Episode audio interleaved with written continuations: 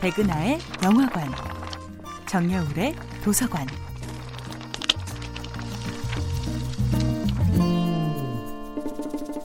안녕하세요. 여러분과 아름답고 풍요로운 책 이야기를 나누고 있는 작가 정여울입니다. 이번 주에 만나보고 있는 작품은 생텍쥐페리의 어린 왕자입니다.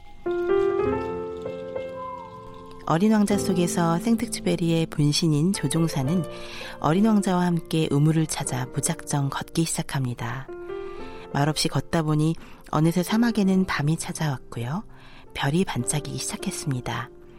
어린 왕자도 조종사도 이제 거의 탈진해서 제정신을 차리지 못할 무렵 두 사람은 사막 한복판에 주저앉아서 이야기를 나눕니다. 어린 왕자는 말합니다. 사막이 아름다운 건 어딘가에 우물이 숨어 있어서 그래. 집이건, 별이건, 사막이건, 그것들을 아름답게 하는 것은 눈에 보이지 않는 것들이야. 어린 왕자는 이렇게 멋진 문장을 말하고 잠이 듭니다. 조종사는 어린 왕자를 품에 안고 걸었습니다. 그 황량한 사막에서 어린 왕자와 조종사 둘 다 너무 목이 마르고 배가 고팠지요. 하지만 조종사는 어린 왕자를 안고 사막을 터벅터벅 걸어가며 가슴이 뭉클해집니다.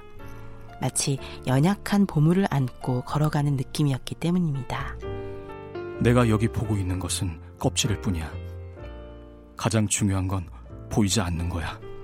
어린 왕자의 반쯤 벌어진 입술이 빙글에 미소를 띠고 있자 조종사는 이렇게 생각합니다. 이 잠든 어린 왕자가 진정으로 나를 감동시킨 것은 꽃에 대한 그의 진심 때문이야. 장미꽃의 영상이 그가 잠자고 있을 때에도 연약한 램프의 불꽃처럼 그의 내부에서 빛을 내고 있는 거야. 이 불씨를 잘 보호해야지. 바람이 불어 불씨가 꺼져버리면 안 되잖아.